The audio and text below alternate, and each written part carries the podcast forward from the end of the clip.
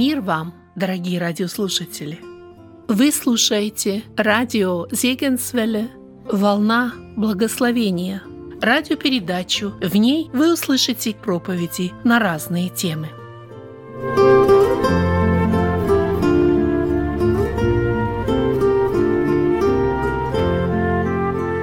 Три категории людей. Один из самых замечательных библейских сюжетов – это рассказ о том, как Бог вывел народ израильский из Египта и провел его через пустыню в Ханаан. Более 400 лет израильский народ находился в плену у египтян. Изнывая под гнетом своих поработителей, израильтяне были бессильны что-либо изменить. К тому же у них не было надежды, если не считать того, что 400 лет назад Бог пообещал Аврааму избавить свой народ от всякого гнета. Такова история непрощенных грешников в этом мире. Моя задача состоит в том, чтобы вместе с вами рассмотреть, что означает находиться в земле египетской, а также в пустыне и в Ханаане. После грехопадения Бог отделил свой дух от духа человеческого. Хотя телесно люди выглядели как и прежде, то есть обладали разумом, чувствами и волей, в их сердцах уже не было Бога. Человек утратил духовную жизнь, которая принадлежала ему прежде в силу божественного присутствия в духе человеческом. Бог его покинул. Итак, под действием греха духовная жизнь была утрачена человеком. И как отсутствие физической жизни означает смерть физическую, так и отсутствие духовной жизни означает смерть духовную. Таково возмездие за грех. Оно стало результатом согрешений не одного дня, а общим последствием грехопадения человека. Это грехи всех людей, кто не избавлен еще от духовной смерти, унаследованной от самого рождения. Разрушительное действие греха в человеческом сердце проявилось сразу же, когда Бог его покинул. В Библии синонимом греха является слово «плоть». Человеческое тело само по себе безгрешно, плоть же тяготеет к греху, проявляя дьявольскую силу, из которой происходят все человеческие пороки. Поэтому Иисус сказал: «Исходящее из человека оскверняет человека, ибо изнутри, из сердца человеческого, исходят злые помыслы, прелюбодеяние, любодеяние, убийство, кражи, лихаимство». Злоба, коварство, непотребство, завистливое око, богохульство, гордость, безумство. Все это зло изнутри исходит и оскверняет человека. Марка 7, 20, 23. Здесь Иисус говорит о плоти как о дьявольской силе, первооснове греха. Как земля египетская является образом нашего состояния духовной смерти, так и египетские начальники олицетворяют плоть с ее господством над человеческим поведением. Апостол Павел пишет: «Доброго, которого хочу, не делаю, а злое, которого не хочу, делаю. Если же делаю то, чего не хочу, уже не я делаю то, но живущий во мне грех». Римлянам 7, 19, 20. Грех здесь синоним плоти, корень всякого зла. Ничего доброго в нашей плоти не обитает. Плотские помышления — вражда против Бога, ибо закону Божьему не покоряются, да и не могут. Римлянам 8.7. Совершенно очевидно, что Бог не хочет, чтобы мы пребывали в состоянии духовной нищеты, как не желал Он и того, чтобы народ израильский оставался в Египте. Обратим внимание на то, какие способы применил Бог, чтобы вывести свой народ из Египта. Прежде всего, Он воздвиг Моисея, через которого повелел каждому семейству взять однолетнего агнца без порока и заколоть его. Нужно было смазать кровью агнца косяки дверей и перекладины. Впоследствии это установление назвали Пасхой, так как в ночь заклания Бог произвел суд над египтянами. «И умер всякий первенец в земле египетской, от человека до скота, включая первенца самого фараона». План Господень был следующим. и будет у вас кровь знамением на домах, где вы находитесь. И увижу кровь, и пройду мимо вас, и не будет между вами язвы губительной, когда буду поражать землю египетскую. И да будет вам день этот памятен, и празднуйте в он и праздник Господу во все роды ваши, как установление вечное, празднуйте его». Исход 12, 13, 14. Эта картина прообразно указывала на смерть Христа на кресте. Иоанн Креститель сказал о нем: «Вот Агнец Божий, который берет на себя грех мира». Иоанна 1, 29.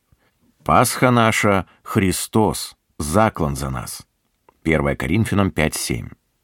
Как Агнец понес наказание вместо первенца в семействе израильтян, так Иисус Христос вознес наши грехи телом Своим на древо Голгофского креста. Он пострадал, чтобы привести нас к Богу. «Праведник за неправедных» 1 Петра 3,18. В этом заключался Божий план спасения человечества. Когда Господь Иисус умер на кресте, Бог во Христе совершил суд над вашим грехом. Он добровольно умер за вас, чтобы примирить вас с Богом, как прощенных грешников. Все, о чем Бог просил народ Израиля, заключалось в том, чтобы по вере смазать кровью косяки дверей и перекладины и ожидать исполнения Божьего обетования. Все, о чем Он просит вас сегодня, заключается в том, чтобы по вере обрести спасение и смиренно поблагодарить за это. Далее мы узнаем, как, призвав Моисея, Бог вывел свой народ из Египта. Под его чудесным водительством израильтяне перешли Черное, Красное море по дну, а преследовавшие их египтяне погибли в пучине. Так враг оказался на дне морском, а народ Божий последовал в новую землю, к новой жизни. В 10 главе первого послания к Коринфянам находятся очень важные слова. В первых двух стихах читаем: «Не хочу оставить вас, братья, в неведении, что отцы наши все были под облаком, и все прошли сквозь море, и все крестились в Моисея в облаке и в море». Здесь апостол Павел описывает иудеев как крестившихся в Моисея, потому что они последовали за ним в море. Смерть казалась неотвратимой, но Бог разделил воды и вывел всех на сушу. Для сравнения прочтем 3 и 4 стихи из 6 главы послания к Римлянам. «Неужели не знаете, что все мы, крестившиеся во Христа Иисуса, в смерть Его крестились? Итак, мы погреблись с Ним крещением в смерть, дабы как Христос воскрес из мертвых славою Отца, так и нам ходить в обновленной жизни». Иными словами, как египтяне погибли в морской бездне, откуда Бог чудесным образом вывел иудеев, чтобы мы соединили себя по вере с Иисусом, так в замысле Божьем мы идем с Ним духовно на Голгофу, умерщвляя там свою ветхую природу, называемую плотью.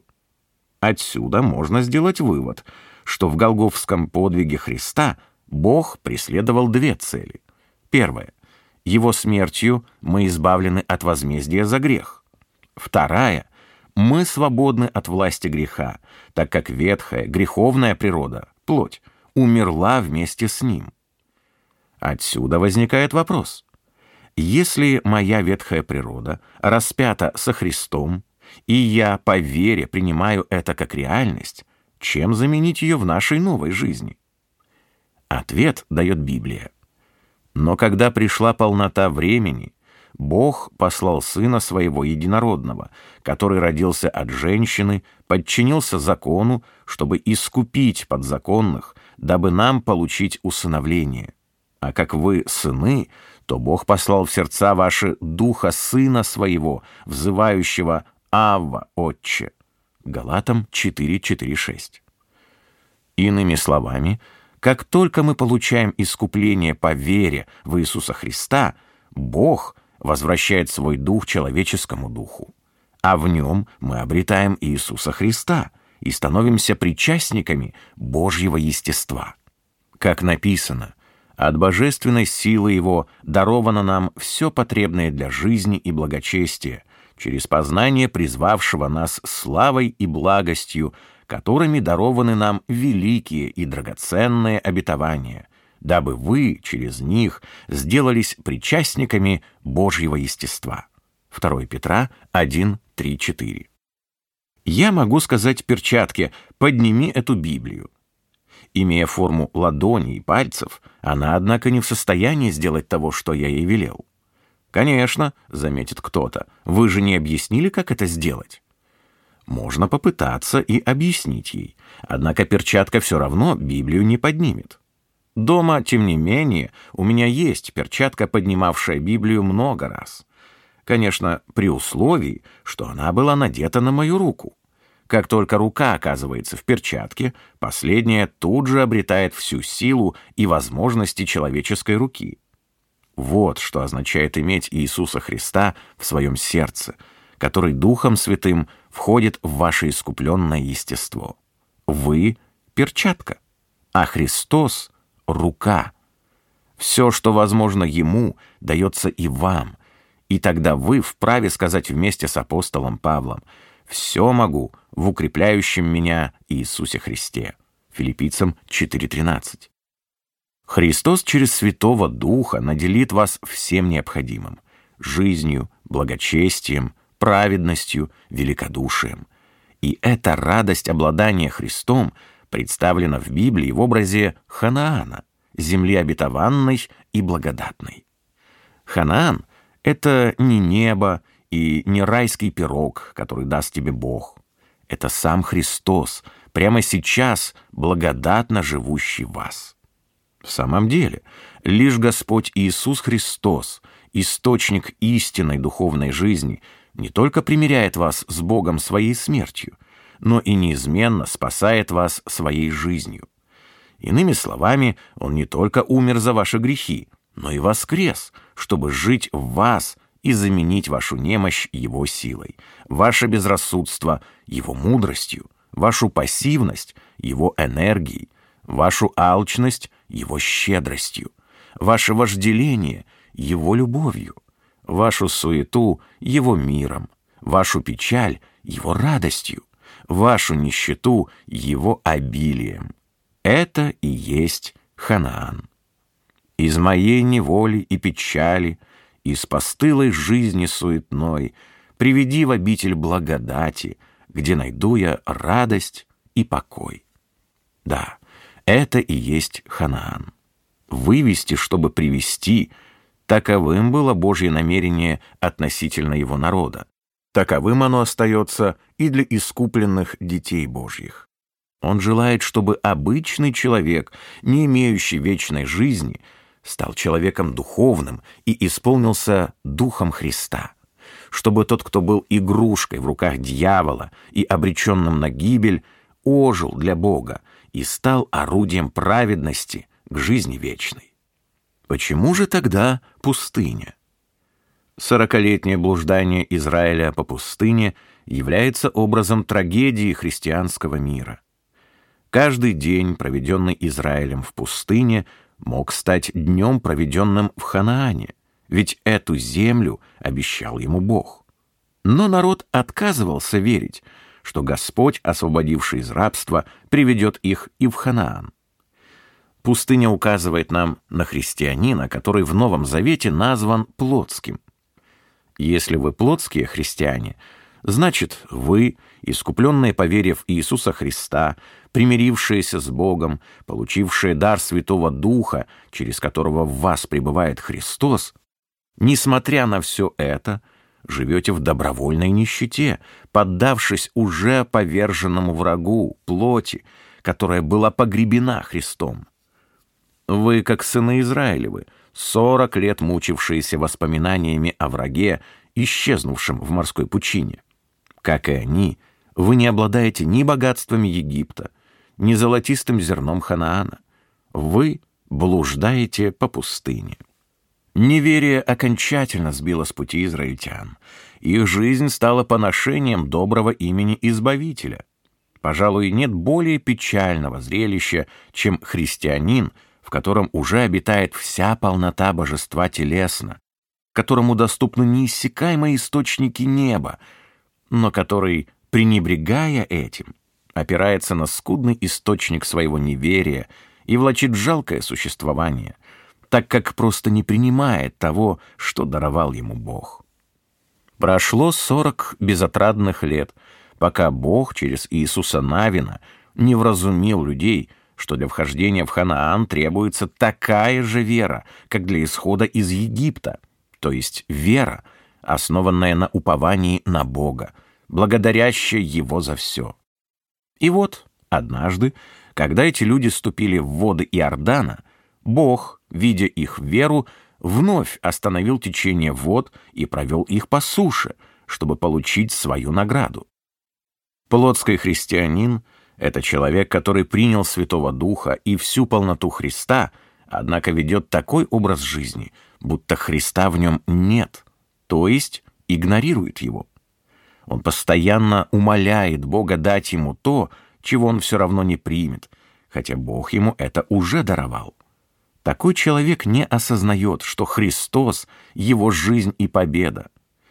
Христианский путь — это изменившаяся жизнь. Я сораспят Христу, и уже не я живу, но живет во мне Христос. Галатам 2, 19, 20. Ибо для меня жизнь — Христос. Филиппийцам 1, 21. Итак, мы видим три категории людей. Одни все еще находятся в Египте, другие — в пустыне, третьи — в Ханаане. К какой из них принадлежите вы? И если вы все еще в Египте, то доверьтесь Христу как своему Спасителю. Помажьте немедленно перекладину и косяки своего сердца кровью Христа, и, словно ребенок, поблагодарите Его за ваше спасение. Вы все еще в пустыне? Отбросьте свое неверие. Доверьтесь прямо сейчас Господу Иисусу, чтобы Он мог своей воскресшей жизнью прославиться в вас и через вас. Поблагодарите Его за то, что Он — ваша победа, ваша сила и будущее. Он предлагает вам все, что только нужно верующему человеку в любое время и в любых обстоятельствах, ибо в Нем обитает вся полнота божества телесно, и вы имеете полноту в Нем. Колоссянам 2, 9, 10. Вы уже в земле обетованной? Тогда царствуйте с Иисусом Христом, имея радость неизреченную и полную славы. Познавайте Его мир, который превыше всякого разумения, сознавая, что всякое место, где ступит ваша нога, принадлежит вам.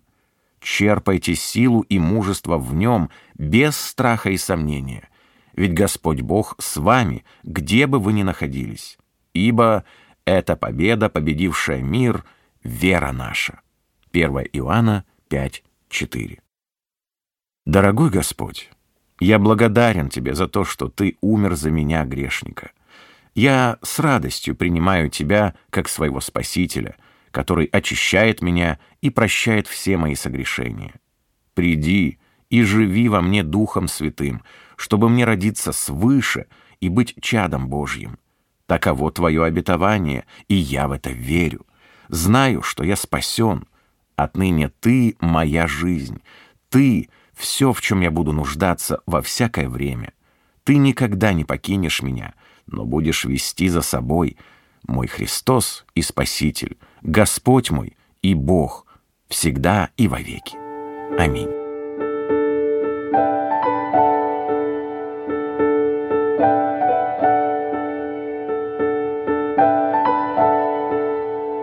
Знаменательный день. В предыдущей главе мы в общих чертах рассмотрели историю древнего Израиля. В последующих главах я остановлюсь на этом подробнее, так что немного придется повториться. В 12 главе книги «Исход» читаем такие слова Господа, обращенные к Моисею. «Месяц этот да будет у вас началом месяцев. Первым да будет он у вас между месяцами года. Скажите всему обществу сынов Израилевых: в 10-й день этого месяца пусть возьмут себе каждый одного агнца по семействам, по агнцу на семейство». Стихи 2 и 3. Этот месяц знаменателен очень важным днем, возвестившим о наступлении новой эры в жизни израильского народа. Словно до него люди никогда и не жили. Воистину, это знаменательный день. Надо ли пояснять, о чем здесь идет речь? Это день, в который человек заключает союз с Богом, примиряется с Ним на Его условиях и получает спасение. Он искуплен. Вы помните день вашего спасения? Неужели вам нечего вспомнить? Мне памятен тот день, когда 12-летним мальчиком я принял в свое сердце Христа как Спасителя. Я хорошо помню, где и когда это было. Произошло это субботним августовским вечером, 8:45, в лагере бойскаутов, где я тогда отдыхал.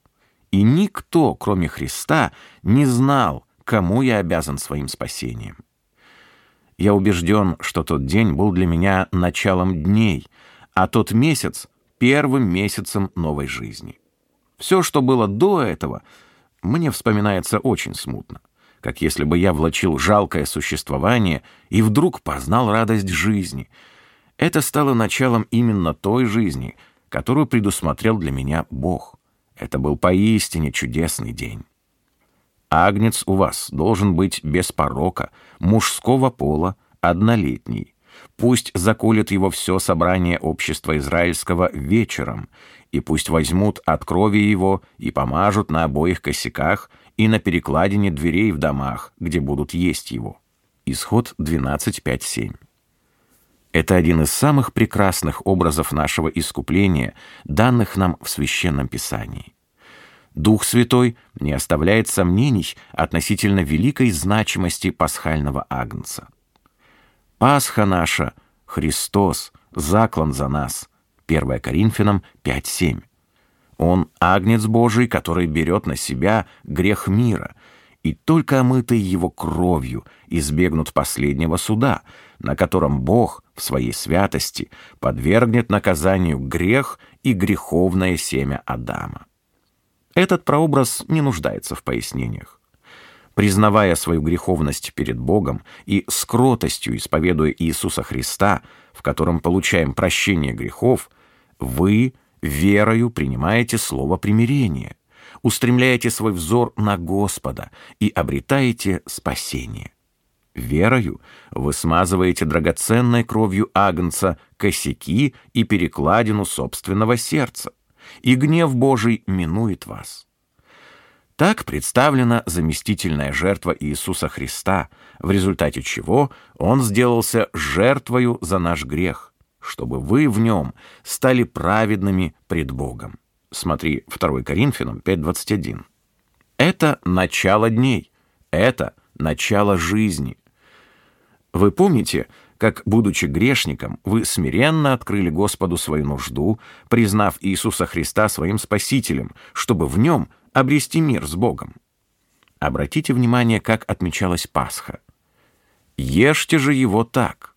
Пусть будут чресла ваши припоясаны, обувь ваша на ногах ваших и посохи ваши в руках ваших, и ешьте его с поспешностью».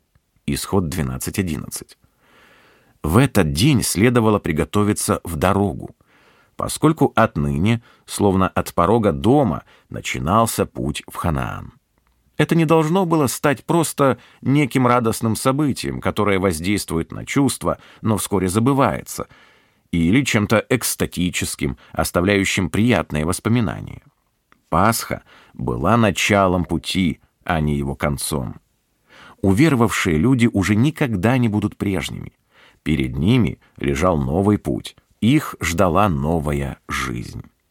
В наше время это имеет особое значение. В 8 главе послания к римлянам, начиная с 1 стиха, мы встречаем важное дополнение к этой теме. «Итак, нет ныне никакого осуждения тем, которые во Христе Иисусе живут не по плоти, но по духу». Иными словами, новозаветным определением человека, живущего в Иисусе, и потому заявляющего, что ему нет осуждения, является тот, кто, будучи искуплен кровью Христа, перешел в новую жизнь, в жизнь не по плоти, но по духу. Утверждение, что вы сокрыты во Христе Иисусе и по причине искупления не подпадаете под осуждение, является вполне обоснованным, если это подтверждается жизнью, свидетельствующей о ваших новых взаимоотношениях с Богом. Я не знаю такой книги в Священном Писании, в которой предлагалось бы избавление от осуждения за грех и при этом не требовалось бы коренных перемен в жизни человека.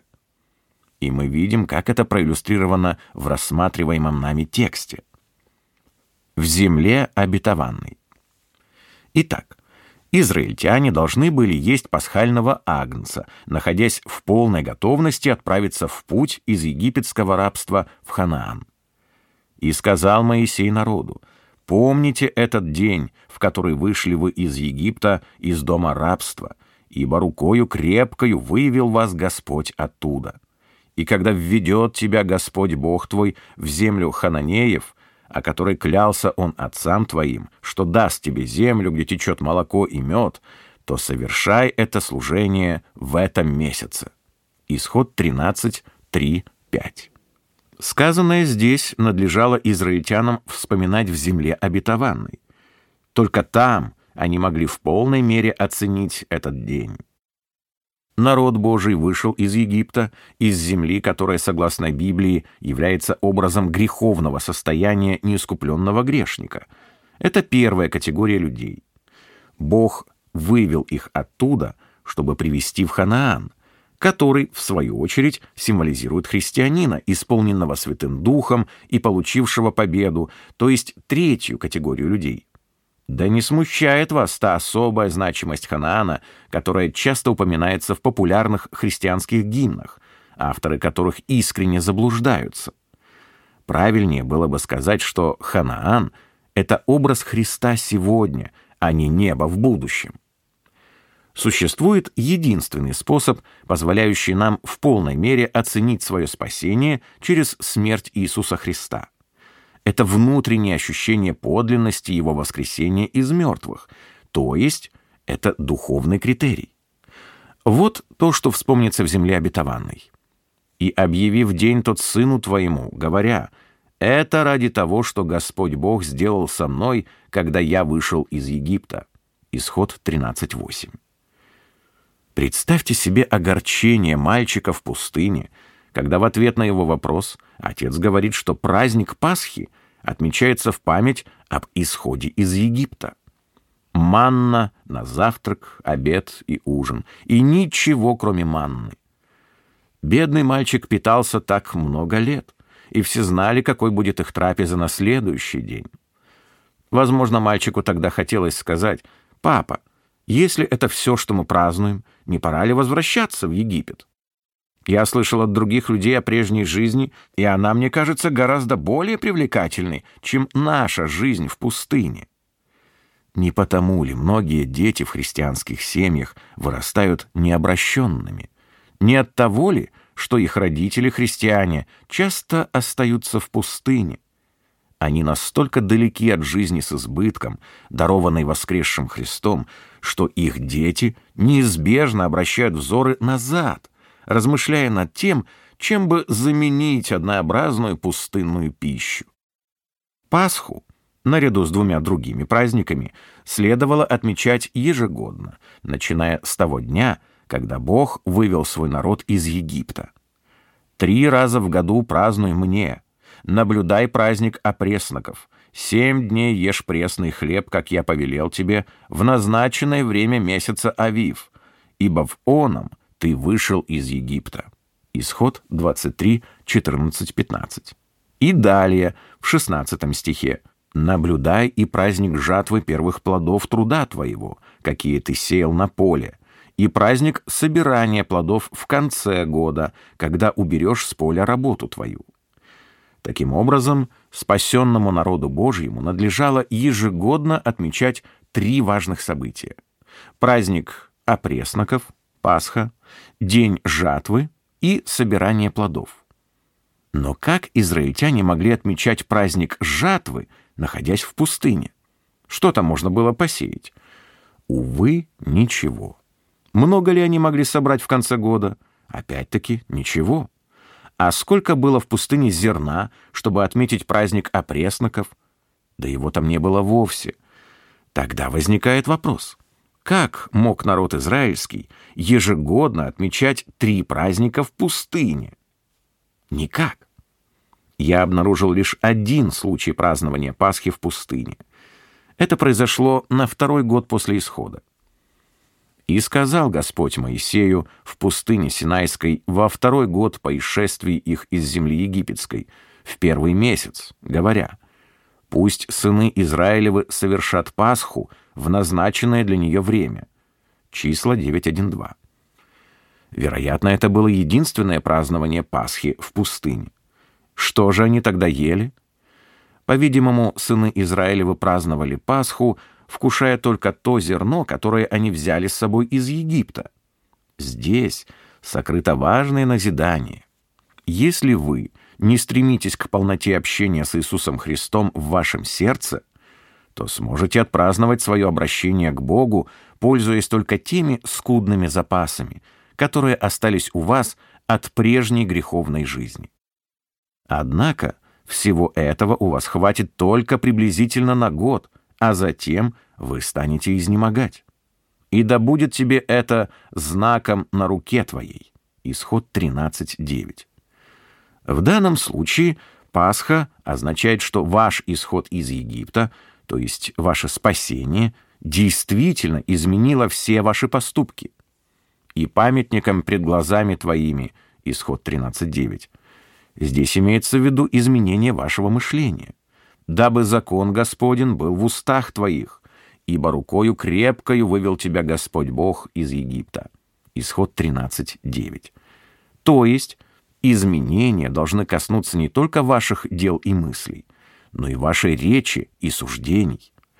Иными словами, у верующего человека должно произойти полное изменение жизни, в чем и заключался смысл Пасхи. В этой связи представляется интересным проследить за тем, что делали израильтяне в пустыне, о чем думали и что говорили. Что они делали? «Вот постановления и законы, которые вы должны стараться исполнять в земле, которую Господь Бог отцов твоих дает тебе во владение, во все дни, которые вы будете жить на той земле». Второзаконие 12.1. Сыны Израилевы должны были пользоваться землей и владеть ею во все дни своей земной жизни, а не на небе. «И ешьте там пред Господом Богом вашим, и веселитесь вы и семейство ваши обо всем, что делалось руками вашими, чем благословил тебя Господь Бог твой». Второзаконие 12.7. «Все, что вы делаете, будет истинным наслаждением. Вся ваша деятельность будет непрестанной радостью. Там вы не должны делать всего, как мы теперь здесь делаем, каждый, что ему кажется правильным». Второзаконие 12.8. Вот чем занимались они в пустыне. Каждый делал то, что ему казалось правильным. Никто не признавал верховной власти Бога, а делал то, что считал нужным. Поведение человека определялось его убеждениями, поскольку ему не было известно о суверенной Божьей воле. Человек в пустыне, несмотря на искренность своих убеждений, вынужден следовать определенным нормам поведения. Его христианская деятельность скорее напоминает тяжелый унылый труд, нежели ту настоящую радость, которую приготовил Бог для искупленных своих, живущих в силе и полноте Святого Духа. «Ибо вы ныне еще не вступили в место покоя и в удел, который Господь Бог твой дает тебе». Второзаконие 12.9. Пока вы делаете то, что сами считаете правильным, вы не вошли еще ни в место покоя, ни в свой удел. Поэтому для народа Божьего еще остается субботство, ибо кто вошел в покой его, тот и сам успокоился от дел своих. Евреям 4.9.10.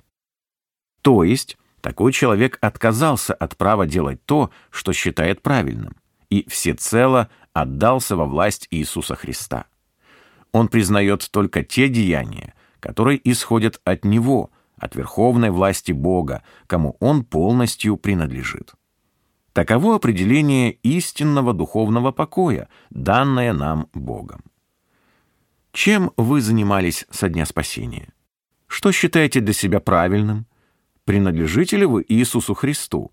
Или все еще отстаиваете право избирать собственный путь? Не делайте этого. Вы все еще желаете сами выбирать супруга или супругу? Не делайте этого. Вы все еще хотите проводить свободное время, как вам вздумается? Не делайте этого.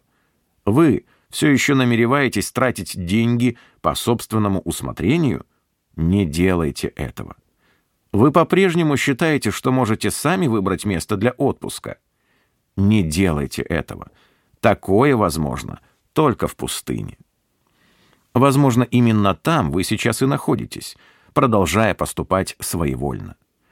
Однако вы ведь были искуплены кровью Иисуса Христа, и Бог раз и навсегда простил вас, и наш Спаситель претерпел тяжкие страдания, предначертанные Богом, чтобы вам жить уже не по велению плоти, а праведно, под водительством Святого Духа, ибо все, водимые Духом Божиим, сыны Божьи. Римлянам 8:14. Как только человек через Святого Духа предоставляет Иисусу Христу право первенствовать над его душой, он уже не вправе делать то, что сам считает правильным, не говоря уже о том, что неправильно. О чем они думали? Итак, о чем же они думали в пустыне? Их мысли должны были стать памятником перед их глазами, указывающим на то, что все их мышление изменилось. Так о чем же они думали? Пришельцы между ними стали обнаруживать прихоти, а с ними и сыны Израилевы сидели и плакали, и говорили: «Кто накормит нас мясом? Мы помним рыбу, которую в Египте мы ели даром, огурцы и дыни, и лук, и репчатый лук, и чеснок, а ныне душа наша изнывает, ничего нет, только манна в глазах наших». Манна же была подобна кориандровому семени, видом как бдалах. Числа 11:4-7. Бдалах, ароматная смола, в Библии является образом Святого Духа, а ежедневно получаемая манна, как увидим в дальнейшем, означает сверхъестественное, непрекращающееся присутствие живого Бога среди спасенных им людей. Но она, эта манна, израильтянам надоела. Ничего кроме манны они не ели. Манна на завтрак, на обед и ужин, и снова на завтрак. Однообразно, не так ли? «Манна, манна, манна», — говорили они, — «мы едим ее каждый день, год за годом. Она нам опротивила». Однако Бог и не желал, чтобы они ели манну 40 лет. Он приготовил им Ханаан, а они оставались в пустыне и предавались воспоминаниям о Египте. Вы можете сказать: «Моя христианская жизнь скучна и однообразна, а Библию я читаю, потому что обязан ее читать». Смею заметить, ваша христианская жизнь стала такой, потому что вы не стремитесь обладать всем тем, что дал вам Бог в Иисусе Христе. Вы никогда не испытывали трепетного волнения от глубокой любви к тому, кто проведет вас через все испытания, к славе и победе. Ни за какие деньги я не хотел бы оказаться на вашем месте, чтобы быть обязанным есть манну на завтрак, обед и ужин. Хотя манна когда-то и оказалась кстати, хотя и не была рассчитана на 40 лет. Итак, перед нами спасенный народ, выведенный из Египта и направляющийся в Ханаан. Однако мысли его, устремления и запросы подпитываются памятью о том, от чего Бог его избавил. Мы помним рыбу, которую в Египте ели даром, огурцы и дыни, и лук, и чеснок. Люди оказались в плену воспоминаний о том, от чего они были уже избавлены. В грезившейся им жизни доминировал побежденный враг, потопленный Богом в пучине Красного моря, моря смерти, где они крестились с Моисеем, чтобы чудесным образом воскреснуть и замереть на том берегу, от которого простирался путь в новую землю, в землю обетованную. Рыба, огурцы, лук и чеснок — вот что занимало их мысли в пустыне. Мы помним», — подсказывала им память. Мысленно они все еще находились в Египте. А вас, как искупленного грешника, что более всего тревожит? Что занимает ваше воображение и мысли? Какие у вас устремления и запросы? Куда вы мысленно держите путь? С кем общаетесь и что делаете? Вас отлучили от всего, что вы имели в Египте? Рыба. Она в жарком климате быстро портится. Огурцы не имеют вкуса. Дыни, сладкая вода. Ну а лук и чеснок говорят сами за себя. Однако именно этим были заняты их мысли. А о чем думаете вы? Что владеет вашим сердцем со дня спасения? Грех зарождается в человеческом воображении.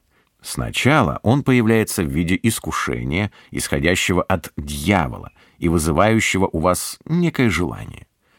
Если вы в своем воображении это допускаете, то вскоре проходит зачатие, созревание и рождение греховного намерения. Именно в этот момент, мой дорогой читатель, вы согрешили, независимо от того, осуществилось ваше намерение или нет. Вот почему Христос сказал: «Всякий, кто смотрит на женщину с вожделением, уже прелюбодействовал с нею в сердце своем». Матфея 5:28. Когда искушение становится желанием, желание — намерением, а намерение — действием, то оно, это действие, становится воспоминанием и, подобно картине, помещается на стене вашего воображения в картинной галерее памяти. Когда впоследствии вы мысленно проходите по этой картинной галерее, то наталкиваетесь на воспоминание на стене. Оно становится искушением, которое вновь рождает желание, а то, в свою очередь, намерение. И если это намерение осуществляется, то к первому воспоминанию добавляется второе, и тогда вся эта греховная череда повторяется вновь и вновь. Думаю, вам понятен этот принцип. Вот почему, согрешая, вы всякий раз открываете дверь для нового нечестия, воздвигаете новый жертвенник для греха. Осий 8:11. Итак, всякое греховное воспоминание, порождая нечистое желание, вызывает низменное намерение, что влечет за собой дурной поступок, который становится очередным греховным воспоминанием, засоряющим вашу память. Теперь мы знаем, о чем думали израильтяне в пустыне. С одной стороны, они жили воспоминаниями о том, с чем было покончено, а с другой стороны, им нечего было вспомнить, так как новая жизнь у них еще не наступила. Какие воспоминания о Ханаане могли быть в пустыне? Никаких. Ведь израильтяне лишь что-то слышали о Ханаане, да изредка упоминали о нем в своих разговорах. У них не было личного жизненного опыта, связанного с Ханааном. Такие слова не имеют веса. Жизнь не терпит пустоты. Если вы не будете жить в силе Святого Духа, если вы не подчиняетесь пребывающему в вас Иисусу Христу, то все библейские обетования победы, все обещания духовной силы останутся для вас лишь написанными на бумаге. Ваша память сохранит воспоминания о переживаниях, связанных только с горечью поражения. Неудивительно, что израильтянам нечего было праздновать в пустыне. О чем они говорили? О чем сыны Израилевы говорили в пустыне? Они ничего не знали о первенстве Бога в их жизни, а ведь Он, ежедневно даруя манну, свидетельствовал им о своем присутствии. Им же, надеявшимся получить землю обетованную, ни единым словом или поступком не признававшим Его величия, а жившим только жалкими воспоминаниями о прошлом, нечего было сказать. «И собрались против Моисея и Аарона, и сказали им: „Полно вам! Все общество, все святы, и среди них Господь. Почему же вы ставите себя выше народа Господнего?“» Числа 16:3. Вот что говорили они в пустыне. Они адаптировались к новым условиям и не допускали даже мысли о том, что их несчастливая доля станет лучше в земле обетованной. По их собственной оценке, все они были святы, все общество. Насколько святы? Достаточно святы. Насколько вы святы? Достаточно святы? Лелея воспоминания о Египте, можно ли называть себя верующими? Признавая, что свидетельство Духа Божьего вашему Духу есть нечто необыкновенное, вы вправе вспомнить день своего спасения. И все же, удовлетворены ли вы своей эгоистичной жизнью, не признающей и отвергающей господство Иисуса Христа? Действительно ли вы святы? Израильтяне возмущались любому укору со стороны Аарона и Моисея, говоривших, что народ недостаточно послушен Божьим намерениям. Ведь израильтяне, дескать, достаточно святы. Но по чьим меркам? По Божьим или по своим?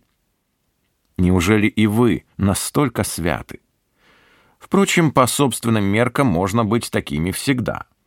В день, когда Моисей спустился с Синая со скрижалями в руках и законом праведности, начертанным перстом Божьим, он нашел своих соотечественников полупьяными, полуногими, беснующимися вокруг золотого тельца.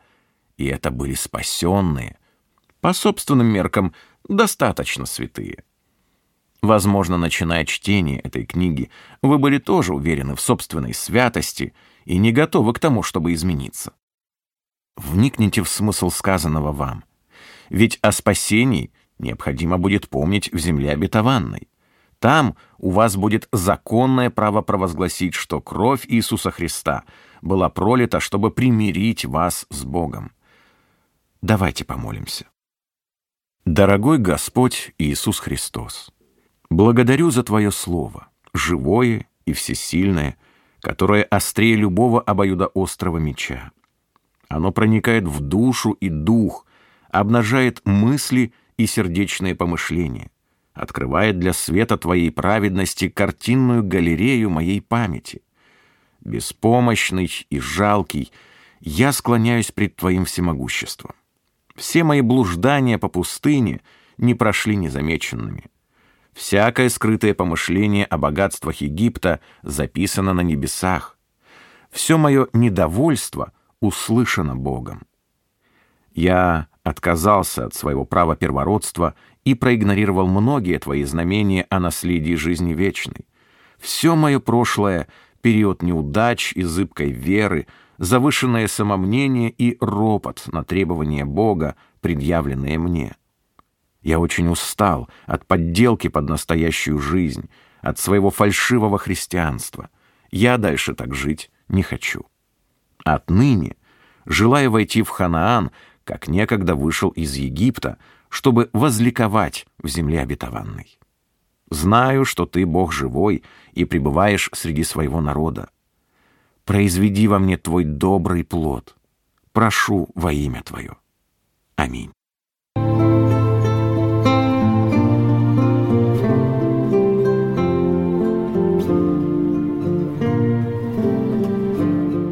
Вы слушали радио Зегенсвелле, «Волна благословения», город Детмольд, Германия.